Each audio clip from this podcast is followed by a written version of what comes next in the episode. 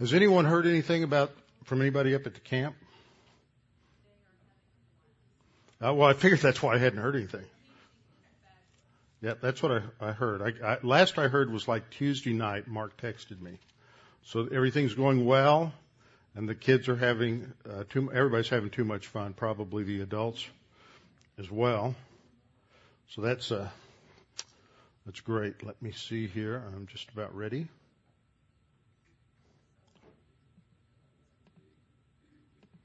Okay.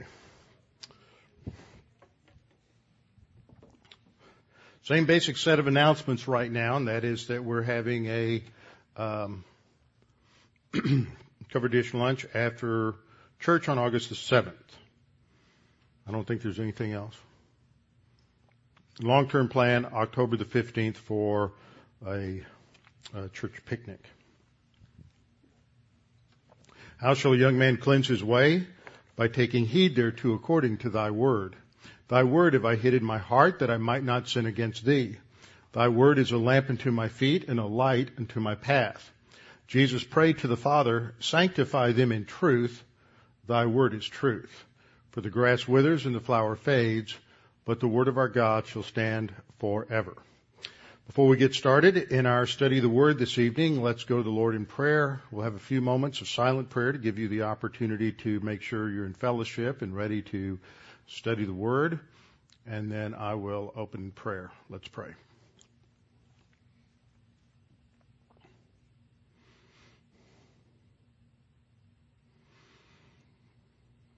Father, we're thankful that things are going well at the camp and that uh, the, all the reports are good and, and, that the kids are all having a great time and that the uh, uh, teaching is going so well. Father, we just pray that that will continue for the next day or so until uh, the week is over, and we pray that everybody will uh, be able to return safely home. Father, we also remember at this time that there are a number of folks on our prayer list who are fighting uh, everything from cancer to the need for a kidney in the case of Jim Burney. Uh, Daniel Ice's little baby son, newborn, needs uh, well surgery. All of these things we need prayer for. We bring before you, and we know that you will strengthen those in these circumstances and uh, answer the prayer, and that we are confident that this will be a good opportunity for them to be a testimony to your grace. Thank you for this time we have to study your word this evening and pray that we will uh, be able to understand the things that we study and that we will be strengthened and encouraged in our own faith. We pray this in Christ's name. Amen. All right, we are in Romans chapter 2, so go ahead and turn with me to Romans chapter 2. And last time, as we came to the uh, end of the second chapter, we see that there is this section that is introduced uh, by the apostle dealing with the issue of the what the Jews are relying upon in order to give them standing before God. This is one of the toughest issues for people whether they're Americans, whether they're Jewish, whether they're uh, Muslims, no matter where they are, anywhere in the world, is that there is this sense, it comes out of the sin nature because the basic orientation of our sin nature is arrogance. It is self-absorption. It is this thought that somehow we can do something, bring something, do anything, go through some sort of ritual that gives us merit before God. And I pointed out last time, using an illustration from the uh, Casey Anthony trial that just went on, that, and if we just think about it in a legal sense, that whenever we commit an infraction of the law, we know that no matter how obedient we have been to the law, no matter how long we have observed the law, that if we violate the law, then we become uh, guilty and we are going to be penalized depending on how we have broken the law. Just think if you get one of those wonderful little white envelopes in the mail that has as its return address the Department of Treasury, and it is alerting you to an, uh, an audit from the Internal Revenue Service. That if you have violated something, then you know that you are going to be penalized. I'm not going to say anything about the fact that you'll probably get penalized even if you haven't violated anything, but that's a totally different subject. Uh, but when we violate law, we violate whatever the rules are, there are penalties. When you're in, when you're playing football, and you watch a football game or a basketball game or a baseball game and there is an infraction of the rules, then you know that the umpire or the referee or whoever it is whose job it is to make sure everything is done according to the rules, you know that they are not going to think at all about all of the ways in which you were uh, obedient, all the ways that you were in bounds. It doesn't matter if you run and you barely step. If you have, if, and I've seen this and you have too on football games, if a runner gets the ball and he's at his one yard line and his foot just barely touches that line and he's out of bounds, then it doesn't matter how well he runs to the other goal line, the ball's going to come all the way back because he's violated the law. That it doesn't matter whether the infraction is minor or major. When the rules are broken, when the law is broken, you're guilty of everything and there's a penalty assigned. And yet, isn't it amazing that people we talk to all the time think that somehow, in some way, that just doesn't apply when it comes to their standing before God? That here God is the supreme judge of the universe who is omniscient, knows all there is to know about internal motivations as well as external behavior, and we think that he's just some pansy pushover probably like the parents they had that they could wrap around their little finger, and that no matter what we've done, that the good that we've done, God's going to say, well, that's okay. That, that outweighs the bad. Nothing else in life is ever adjudicated on that basis. But we think that God is going to do it that way. And this is what Paul, eh, the, the thrust of what the apostle Paul, the New Testament, and indeed the Old Testament message teaches as well, that no matter how well we run, no matter how well we do, no matter how many commandments we uh, are obedient to, no matter how many good moral things that we perform, it never can overcome the deficit that occurs when we violate God's commandments, God's law, God's character. And yet, we always see people, the moralist, who thinks that somehow he is, he has not violated this law and he's good enough to get into heaven. And that is who the apostle Paul uh, dealt with at the beginning of this, of this chapter, chapter two. And then starting from verse five on, as he deals with the five through seven, 11, he deals with the eternal, uh, judgment of God. And then from uh, 12 and following, he begins to shift to those who in the Jewish community are relying upon the Mosaic law, their obedience to the Mosaic law. And it's not a complete obedience. The focal point of his discussion comes down to circumcision. And that is because in Second Temple Judaism, the rite of circumcision had become a, a, a symbol of one's identification with Abraham and the Abrahamic covenant, which is viewed as salvific.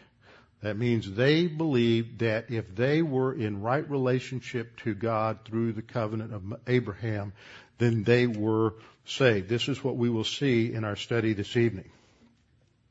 So in verse 17, Paul says, Indeed, you're called a Jew and rest on the law and make your boast in God. And in this section that follows from verse 17 down through verse 24, uh, he outlines these five things. They rest in the law. They are, they are counting on obedience to the Mosaic law, the Torah, to get them into heaven. They boast in God because of their relationship with God via the covenants. And they are able to approve the things that are excellent because they have revelation from God. And they're confident that they can be a guide to the blind because they have revelation. The mistake that is made is that they're identifying a position of privilege in relation to knowledge about God and God's revelation as equivalent to a position of salvation.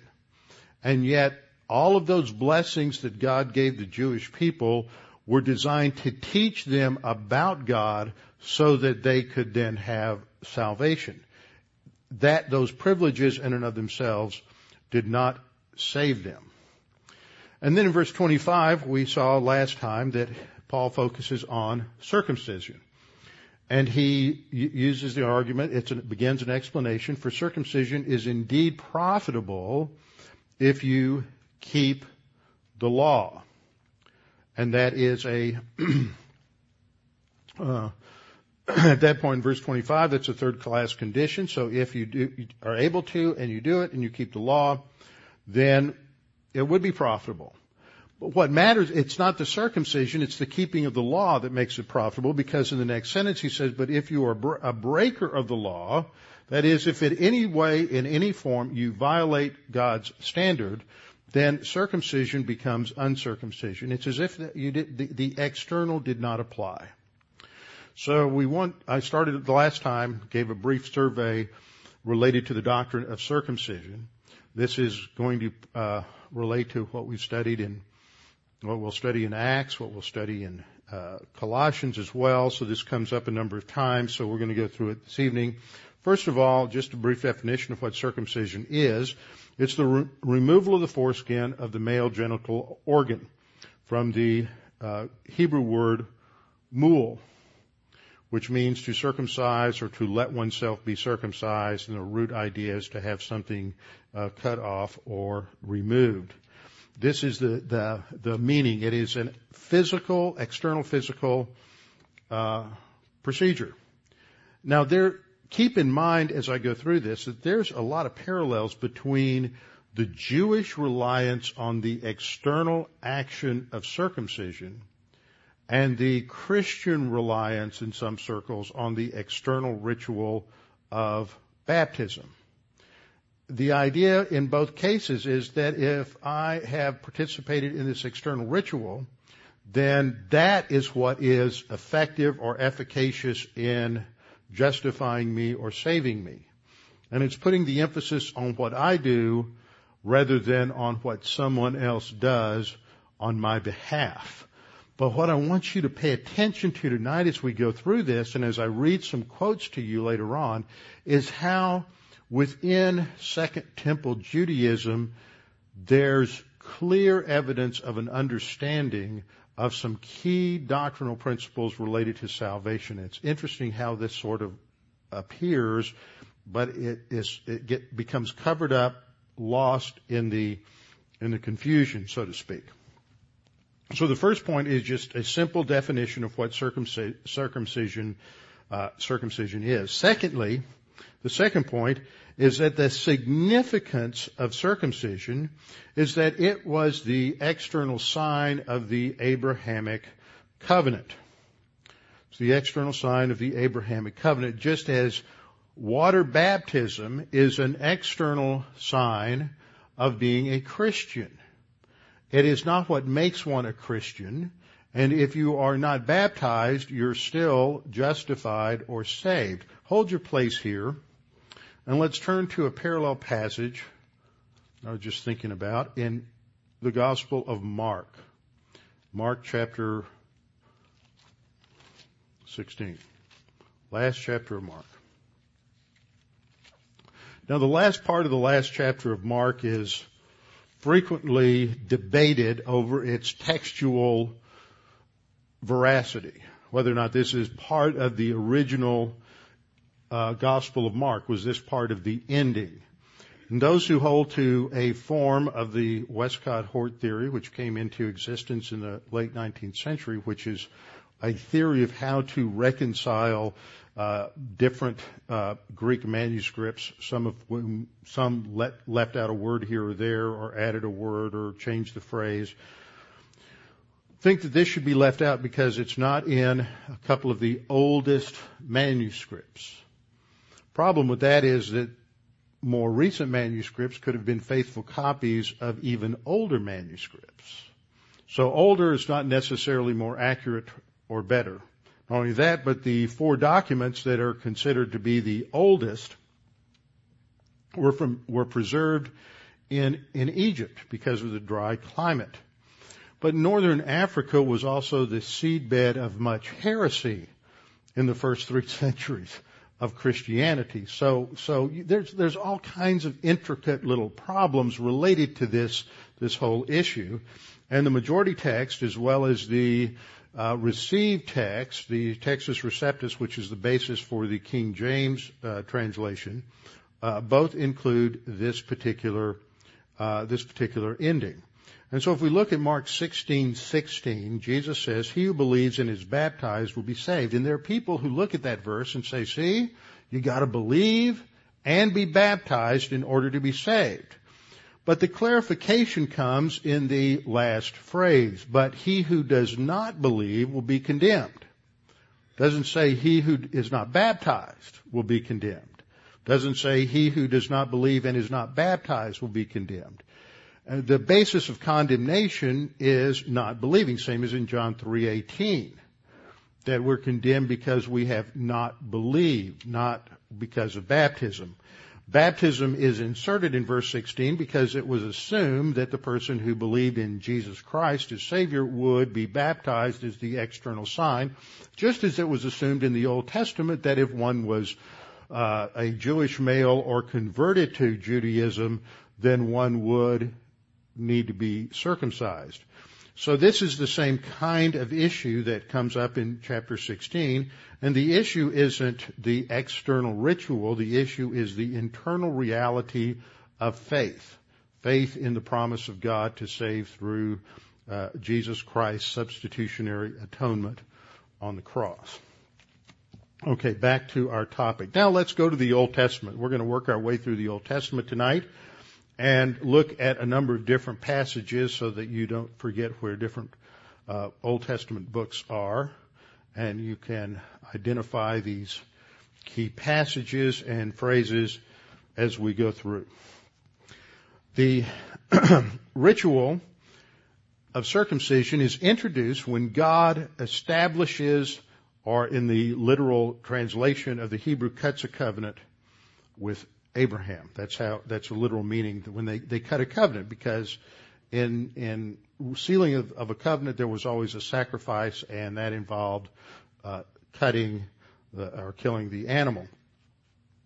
So in Genesis 17:10, God says to Abraham, "This is my covenant which you shall keep between me and you and your descendants after you." The word there in the Hebrew is your seed. That word is important. It goes all the way back to Genesis 3, uh, 3.15 and 16, which is the seed of the woman.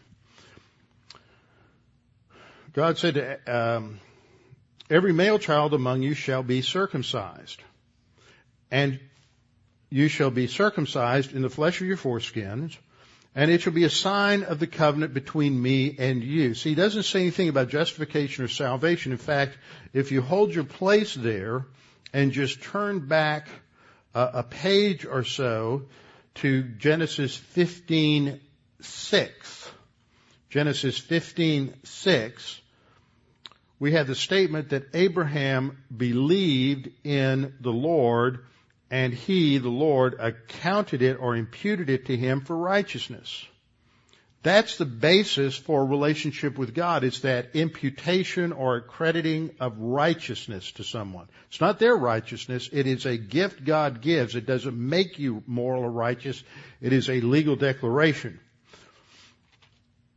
What theologians refer to as forensic or legal justification. So back to verse 17. So it's not the circumcision because Abraham, and as we study Genesis 15:6, that is really a, a parenthetical verse that is talking about something that had preceded the events of Genesis 15.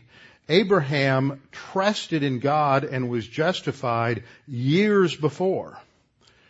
Then God promised him a covenant. He promises it in Genesis 12, 1 through 3, again in Genesis 15, and the formal covenant ratifying ceremony does not occur until Genesis chapter 17.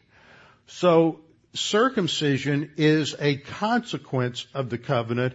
It is not a cause of the covenant. It is not the basis for blessing.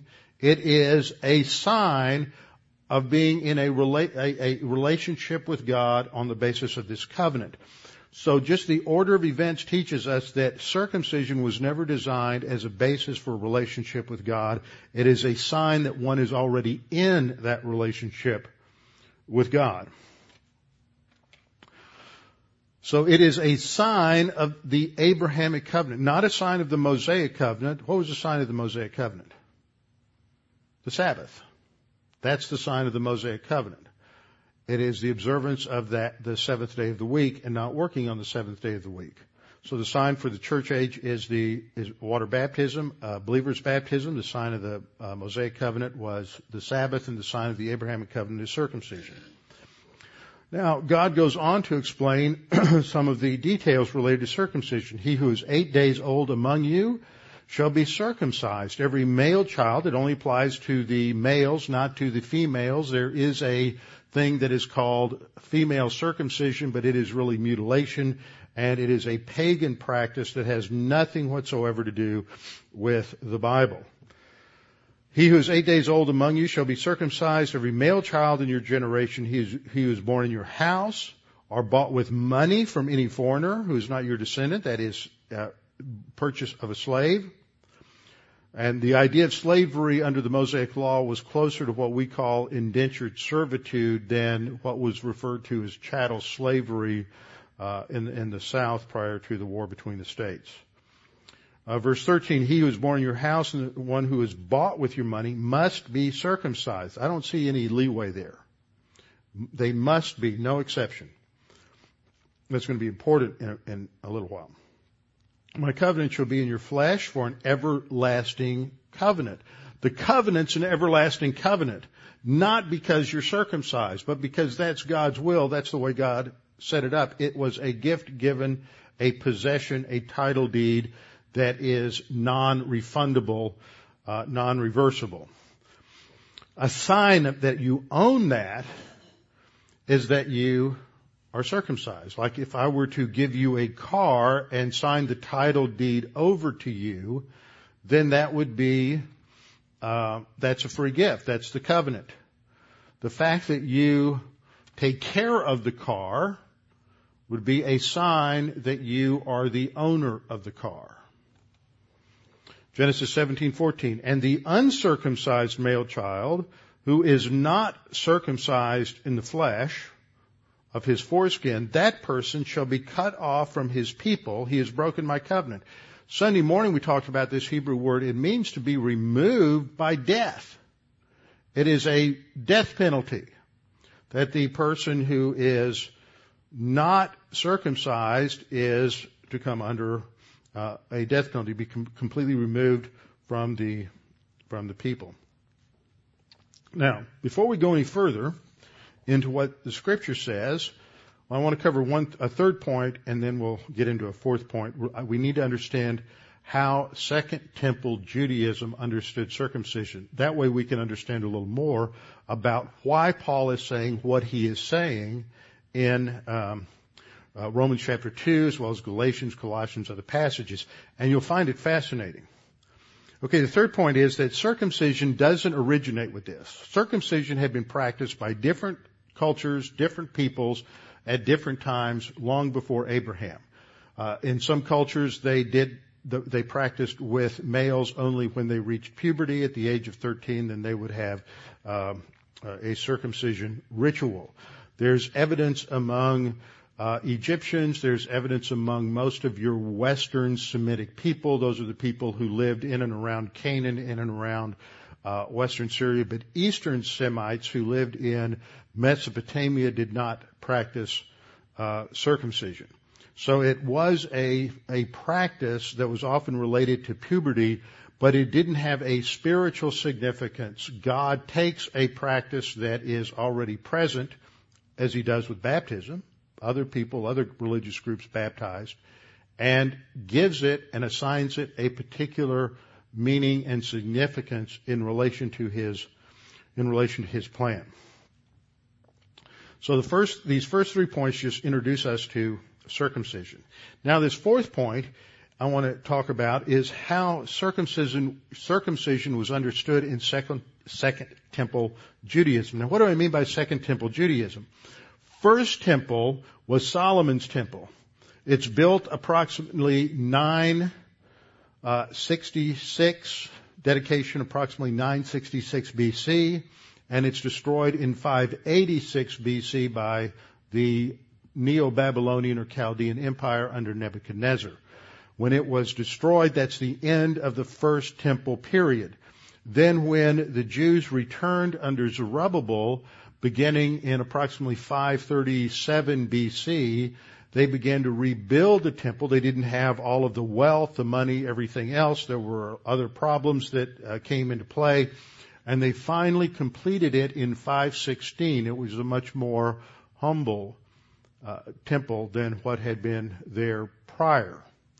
And so that's referred to the second temple, and it is not destroyed until the Romans under Titus destroy it in the um, uh, rebellion of the Jews that was from 66 to 70, and they destroy it in 70. Now Herod came in in approximately Uh, 25 or so BC. I can't remember the exact date, but sometime right around there, and decided in his archi- ar- architectural genius that he wanted to completely renovate the temple and back to its glorious days like Solomon. And so they, they rebuilt, they built this enormous platform on the Temple Mount and they built the walls and all of these other things that went with it, but they never stopped the sacrifices. So it's net, that's not considered a third temple.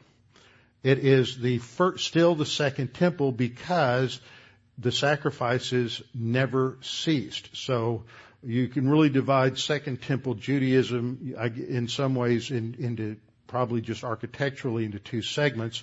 But Second Temple Judaism primarily refers to how the Mosaic Law is interpreted after the exile and what becomes uh, the basic, the foundation or the predecessor for modern Judaism. It is Second Temple Judaism that is the basis of Jesus' confrontation with the Pharisees and the Sadducees uh, when he came the first time.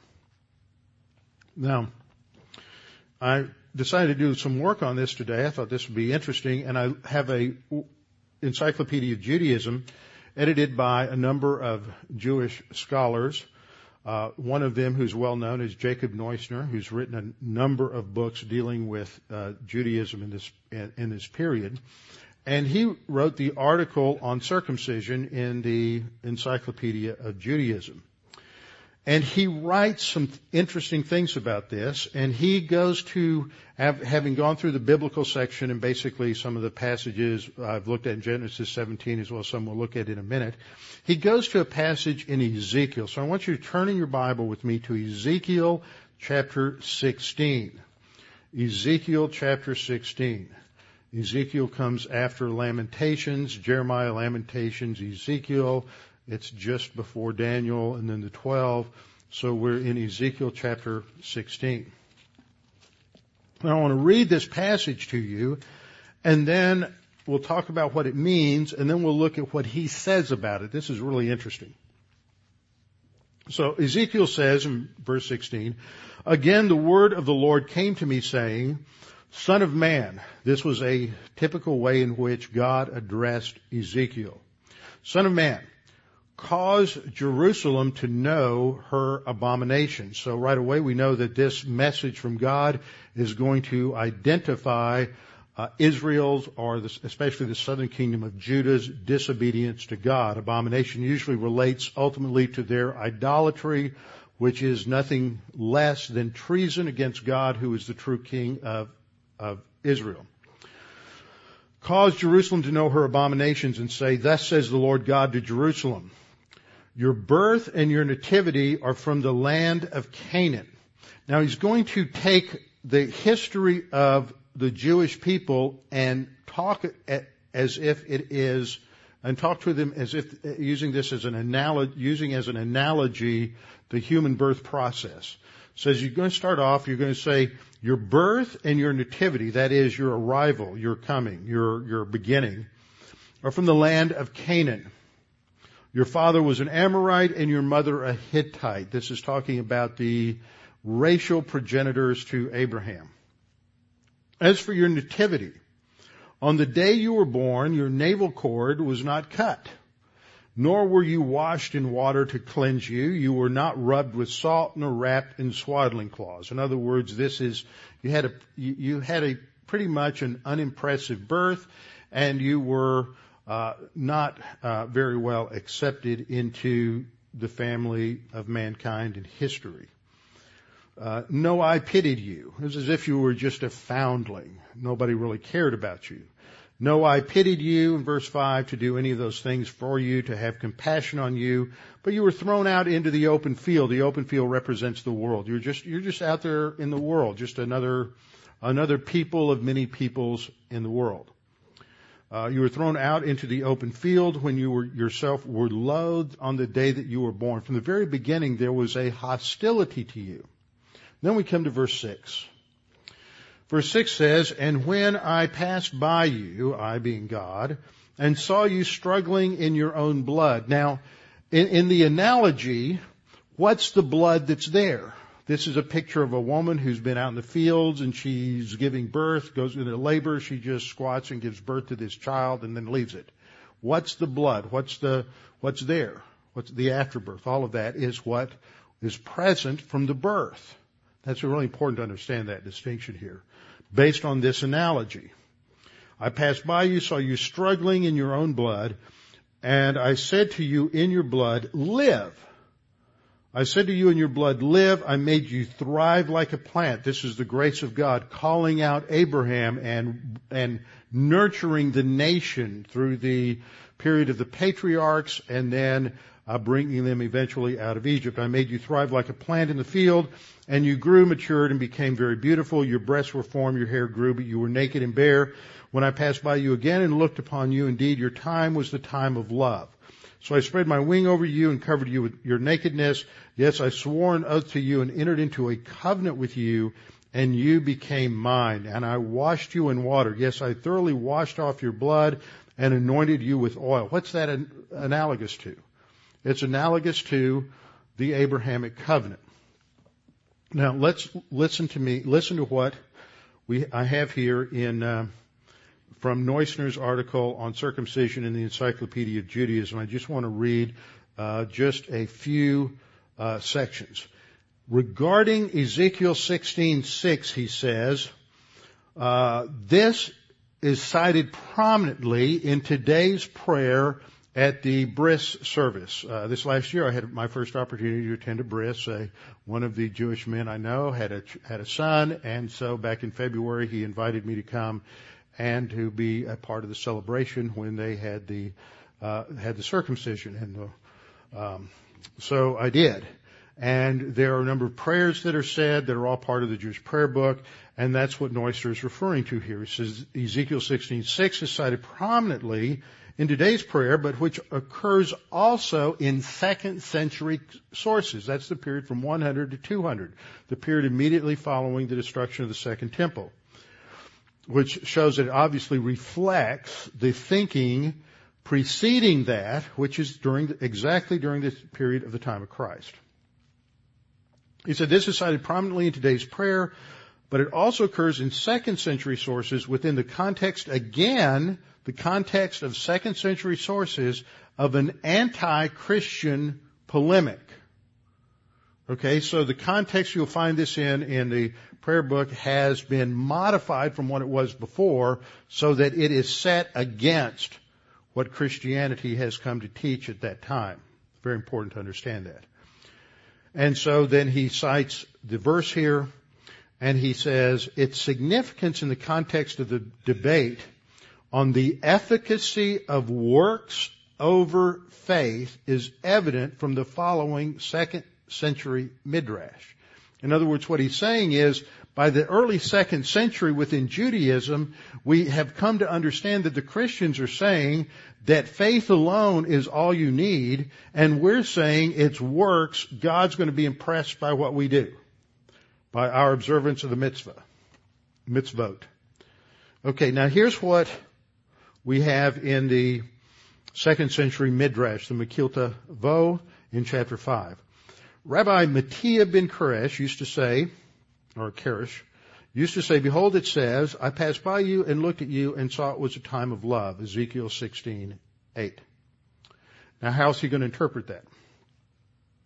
This means the time had arrived for God's vow to Abraham to be fulfilled, namely that he would save his children. See, he's looking at this, now he's cast it totally within the context of salvation that he would save his children, that God would save his children. But as yet they had no commandments to perform, because the Mosaic law hadn't been given yet, by virtue of which they might merit redemption. As it says, your breasts were fashioned and your hair had grown, but you were naked. Ezekiel 16:8, meaning that they were naked of all commandments. Now where do we see that in the passage? We don't. That's, that's, see, this is what happens by the time of the second, late second temple Judaism is that this sort of non-literal interpretation has set in, so it is no longer uh, interpreting, even though this is an analogy, it's no longer interpreting it within a framework of, of a literal interpretation. So the, the nakedness is, is, this means you're naked of all commandments, but the idea of not having commandments isn't present in the 18th chapter at all. God therefore assigned them two commandments, the sacrifice of the paschal lamb and circumcision, which they were to perform so as to merit being saved. So how do you get saved? Observing the Passover and being circumcised. Uh, as it says, I passed by you and saw you wallowing in your blood, and I said, by your blood live, by your blood live. One cannot ex- obtain reward except by deeds. Ah, see, he's right there. Reward, works are get, uh, reward is by works, but salvation is a free gift. I have to make that distinction. Now, Neusner goes on to say, as the Ezekiel exegesis demonstrates, the central symbol of the circumcision ritual was its blood. Ah, isn't that interesting? Regularly, therefore, we find reference not only to the salvific nature of the rite in general. I love that. This guy uses the word salvific. I use that word, and people go, I never heard that word. Is that really a word? So you have to bring a dictionary to class. Uh, we find reference not only to the salvific nature of the rite in general, but more specifically to the saving merit of circumcision blood. Now, you see what's going on here? Isn't this interesting? There is an understanding that it, it, there must be the shedding of blood in order to have salvation. It's just it's misplaced in terms of, of the circumcision ritual. Nowadays, a blessing accompanies the symbolic placing of wine on the lips of the baby boy, the baby boy, just after the circumcision wound has been cauterized. And then he goes on to talk about how in the rabbinic Jewish tradition, as in Christianity, wine symbolizes blood. So there's that, by, by placing the drop of wine on the lips of the, of the baby boy, it's symbolic of his participating in the sacrifice uh, through the shedding of blood. He goes on to say, at any rate, the symbolic value of circumcision as an act of salvation is evident throughout our second century sources. It is the sign of the covenant that saves. See, what I just showed you by looking at, at, at, Genesis 17 is that Abraham was already saved. We don't know how many years, decades he had been saved. Genesis 15, 6. He's given the covenant, the promise of the covenant, Genesis 12, 1 through 3, in Genesis 15, in Genesis 17, long before there's any circumcision. Circumcision was a sign that, of something that had already accomplished, just as baptism for the Christian is a depiction of something that's already accomplished, not the means to get salvation. So he says, at any rate, the symbolic value of circumcision as an act of salvation is evident throughout our second century sources. It is the sign of the covenant that saves. The blood drawn in the act is equivalent to the blood of the paschal lamb. Isn't that interesting?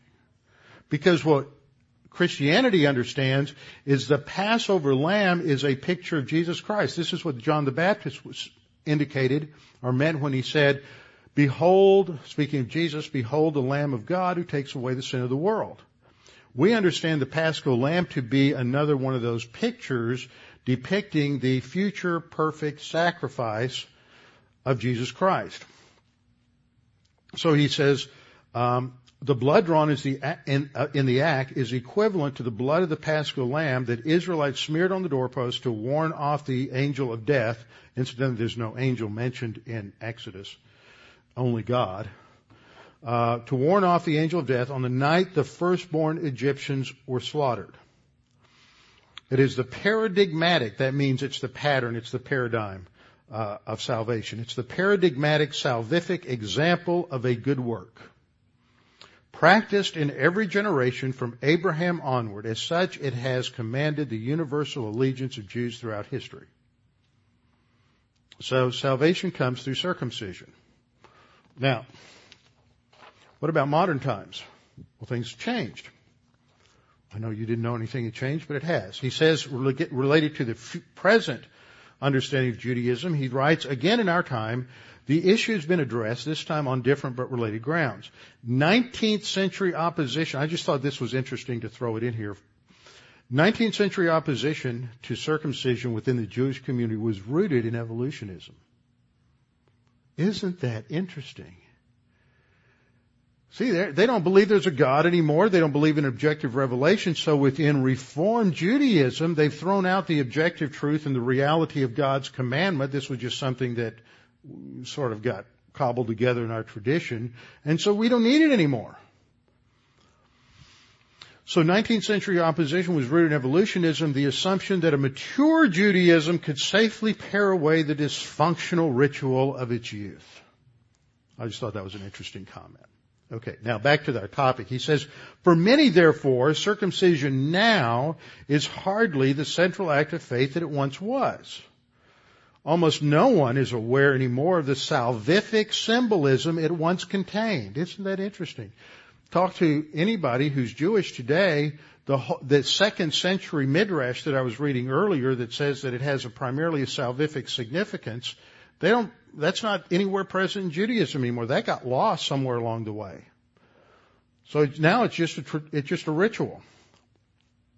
Uh, he says almost no one is aware anymore of the salvific symbolism it once contained, the blood that saves, the parallelism between circumcision blood and the blood of the paschal lamb, the very real hopes once invested in the child as a potential Messiah, because they, any, any male could become possibly the Messiah, even the, that, that real hope that the child could be the potential Messiah, or the cultic symbolism. By cultic, he's using that in a different sense than you and I normally use it. He's talking about in terms of just the ritual symbolism. The, the ritual symbolism of sacrifice that dominated centuries of rabbinic thought. But the rite still maintains its hold on the popular imagination, at least in most circles. Since baby boys in North America are systematically circumcised anyway, Jews who advocate Jewish circumcision as a religious responsibility are at least sheltered from the need to justify their own practice in the light of contrary cultural trend, such as Germany presented a century and a half ago or San Francisco today. In San Francisco right now, they have passed a measure to put on the ballot in November called the Male Genital Mutilation Bill, where they are going to ban circumcision for those under the age of 18. That's going to affect Muslims as well as Jews and maybe some Christians who would practice it for a, a different reason. I find this interesting because they, a number of studies have demonstrated that one of the unintended benefits of circumcision is that those who have been circumcised have a much lower incident, significantly lower incident of HIV infection. So in San Francisco where you have this, it doesn't make sense. The pagan mind is just turned in on itself and it just want to makes everything worse. I mean, it just, it's insane. However, people who can think who are not in San Francisco and in the state legislature, there aren't many in the California state legislature, but there are a few, uh, are going to pass a, uh, have, have a pending state assembly bill which would limit local bans on male circumcision and make declarations on the health benefits of the practice. In other words, the state's going to overrule uh, San Francisco. So, and so it goes. Okay, now let's uh, continue to look at what Scripture says. The um, circumcision itself is found in a number of passages. I want to just go through these. Genesis 17:23 to 27, it's a sign of the Abrahamic covenant. Then in Genesis 21, 4, Abraham circumcised Isaac on the eighth day. He obeys the command. When a child is, male child is born on the eighth day, circumcise him. So that he did that with Isaac. The next time we have it mentioned is in Genesis 34, 13 to 16. Genesis 34, uh, 13 to 16. This is one of those great little episodes that occur in scripture that show us that the Bible is really not just trying to gloss over all the flaws of its uh, progenitors, but you know presents all these patriarchs flaws and all. In Genesis 34, 13 through 16, we have this little episode where you have the 12 sons of of, uh, of um, Jake, uh, Jacob, and they are uh, they have a young a daughter, Dinah, and Dinah is kind of a hot little chick, I guess. You know, she's out there trying to uh, woo the local young men in Shechem, and she catches the attention of of uh, Shechem, the son of Hamor, uh, the Hivite. So he's the son of the local aristocrat, and he just gets. I mean, lust gets the best of him, so he ends up raping her. So she goes home and tells her brothers. Now her brothers come back and they say, well, I mean, they're just devious. And this is, um, this is Simeon and Levi. And they, they, they decide they're going to get their revenge because their sister's been taken advantage of. And so they come back and they say, y'all, you need to marry our sister. Convince him to marry Dinah. And then she wants to marry him. And then he, they said, but in our culture, in our culture, you just can't uh, uh, marry some. Uh, uh, uh one of us can't marry a woman can't marry a man who's not circumcised. So in verse 13 we read, "But the sons of Jacob answered Shechem and Hamor his father and spoke deceitfully because he had defiled Dinah their sister, and they said to him, or they said to them." We cannot do this thing to give our sister to one who is uncircumcised, for that would be a reproach to us. But on this condition we will consent to you if you will become as we are. If every male of you is circumcised, then we will give our daughters to you, and we will take your daughters to us, and we will dwell with you, and we will become one people. Now they don't really mean that, but they're being they're they're they're they're setting up a a very interesting early military strategy here of dis, disarming the opponent. And so after they have their little surgical procedure, and they're all in pain, then uh, the the brothers are going to come in and uh, Simeon and Levi, and they're going to massacre all the males in Shechem, and they do, and they kill them all. So this is a real blight on the uh, moral reputation of the sons of Jacob, and it shows how they're becoming more pagan than the pagan Canaanites. One of the reasons why God is going to remove them from the land and isolate them down in Egypt so that the, they can get away from this pagan influence and they're forced to um, identify with one another and uh, God will protect them and build them into a great nation. The next time it's mentioned is in um, Exodus chapter 4, verses 24 to 26. So just turn over a few pages to Exodus chapter 4. And this is the circumcision of Moses' son.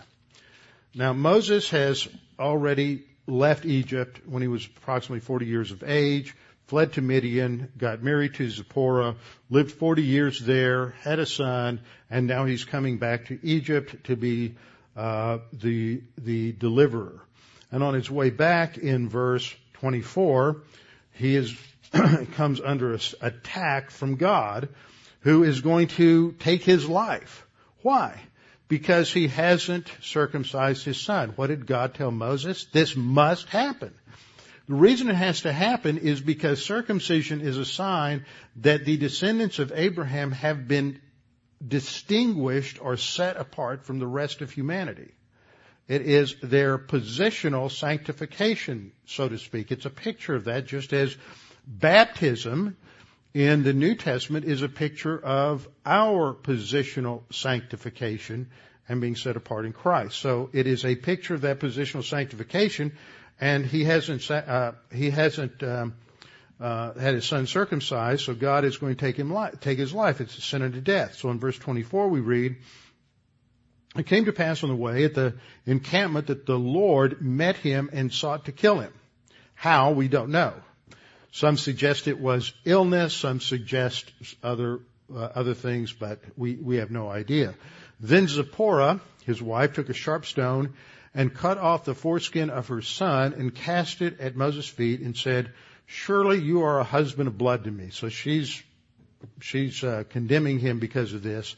But it is that act of circumcising, uh, probably Gershom at this point, uh, that uh, she, that God relents, lets Moses go so that Moses uh, recovers his life.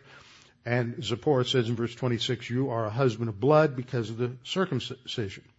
But now it is okay for Moses to go about his task because he had to recognize, he had to be one who was obedient to God. And in terms of his family as well. Now the next time we see this mentioned is in Exodus 12, 44 to 48 in relation to the observance of the first Passover. The uncircumcised could not eat the Passover meal. Uh, scripture says, but every man's servant who is bought for money, that's his, that's our indentured servant, when you have circum, circumcised him, then he may eat, but not if he's not circumcised. Verse 48, and when a stranger dwells with you and wants to keep the Passover to the Lord, let all his males be circumcised and then let him come near and keep it. God is serious about this.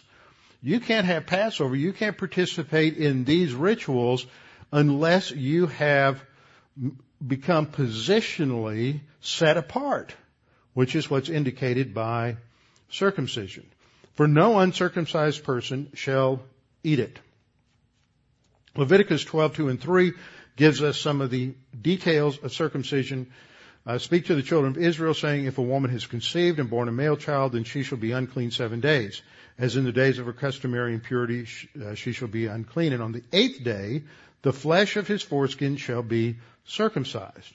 But then we start getting to the spiritual significance of the physical act in Leviticus 26, 41. Now if you look at Leviticus chapter 26, what you discover is that this is the chapter that outlines the various stages of divine judgment upon Israel for their disobedience. And when you come down to verse, verse 41, we read, and uh, then he shall depart from you, he and his children with him. He shall return to his own. Um, I'm 26, or I can't read 25. And I just had my eyes checked. Um, 26. Uh, this is in the fourth cycle of discipline. When I have cut off your supply of bread, uh, I still can't read. 41. 41. Okay, it's in the fifth cycle of discipline. And that I also have walked contrary to them and have brought them into the land of their enemies. If their uncircumcised hearts are humbled and they accept their guilt, then I will remember my covenant with Jacob and my covenant with Isaac and my covenant with Abraham. I will remember and I will remember the land.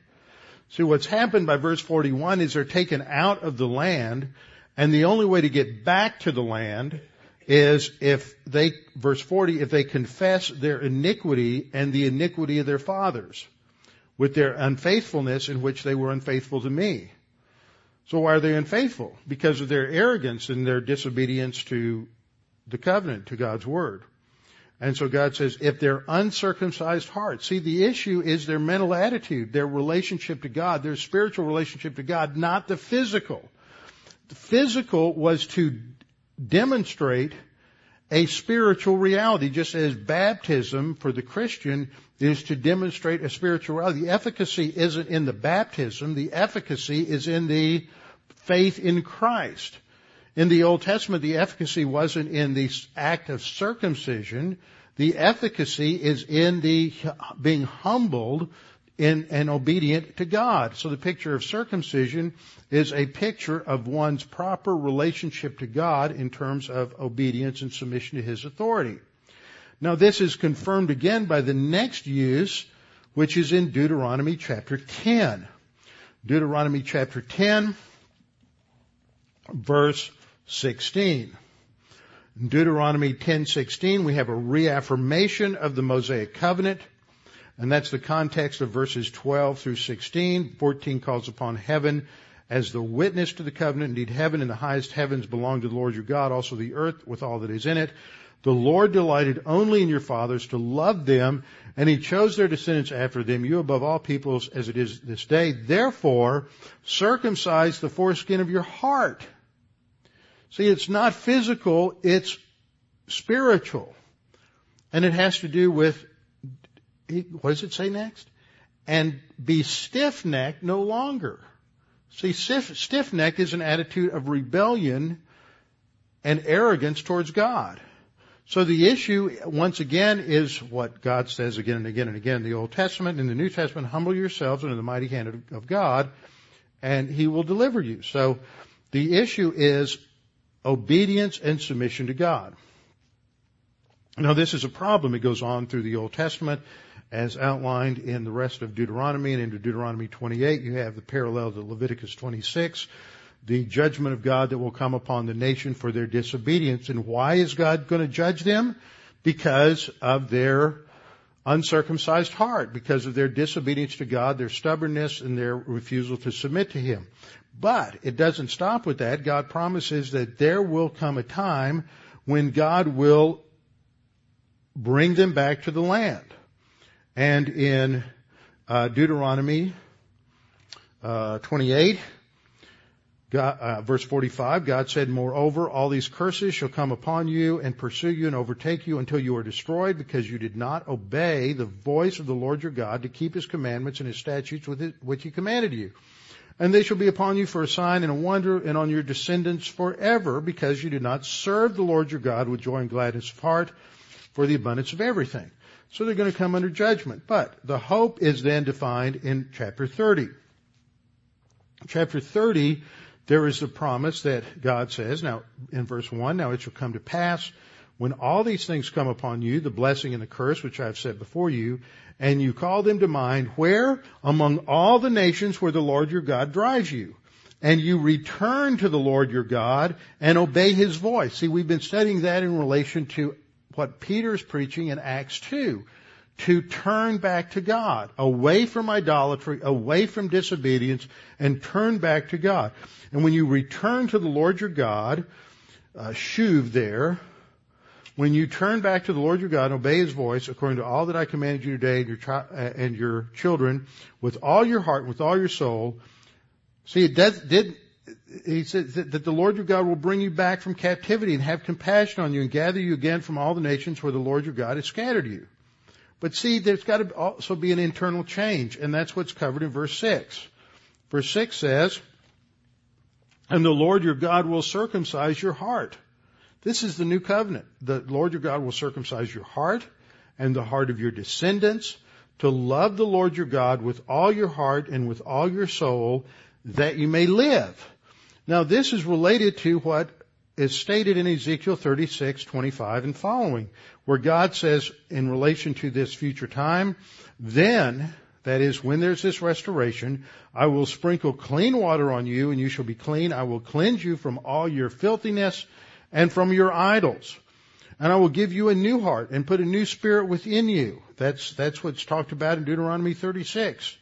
Uh, a new spirit, and I will take the heart of stone out of your flesh and give you a heart of flesh. See, the, the picture of circumcision is the removal of flesh. That's the sin nature. So I will give you, uh, uh, remove your heart of stone out of your flesh, give you a heart of flesh. I will put my spirit within you, cause you to walk in my statutes. You will keep my judgments and do them. Then you shall dwell in the land I will give to your fathers. You will be my people and I will be your God. And one last verse from the Old Testament. Jeremiah 9, 24 to 25. Here Jeremiah says, but let him who glories glory in this, that he understands and knows me. Not ritual, but personal relationship with God that I am the Lord, exercising loving kindness, judgment, and righteousness in the earth, for in these I delight, says the Lord. Behold, days are coming, says the Lord, that I will punish all who are circumcised with the, with the uncircumcised. And I pointed out last time that the Hebrew there doesn't say circumcised with the, un- as if there's two groups of people. He says the circumcised, uncircumcised. In other words, there are people who are physically circumcised, but they're not circumcised to the heart. And those are the ones who are going to be judged based on Genesis 9:25 because the physical is only a symbol. If there's not the internal reality, then there's no there's no real circumcision. And so this is what we get into in the New Testament. Next time I'll come back and we'll look at the New Testament teaching in Galatians and Colossians and Philippians. Father, we thank you for this opportunity to look at what the Old Testament teaches on in relation to circumcision as the foundation for what is said in the New Testament, that there's no contradiction, that the Old Testament emphasizes an internal spiritual heart circumcision. It's not just the physical. And the, without the physical, if the internal is there, the external is not determinative. Father, we pray that we can help, Uh, we can understand this because it emphasizes for us that the issue is our internal spiritual relationship with you, having that right. And that is based on faith alone in Christ alone, faith in your word of a promised deliverer who came and who delivered us from our sins. And that that is based on, on his work, not our work. He is the one who performs the commandments, the mitzvot, that give us the basis for salvation. It's his righteousness not our righteousness. And so, like Abraham, we are justified by faith alone and not by works. We pray this in Christ's name. Amen.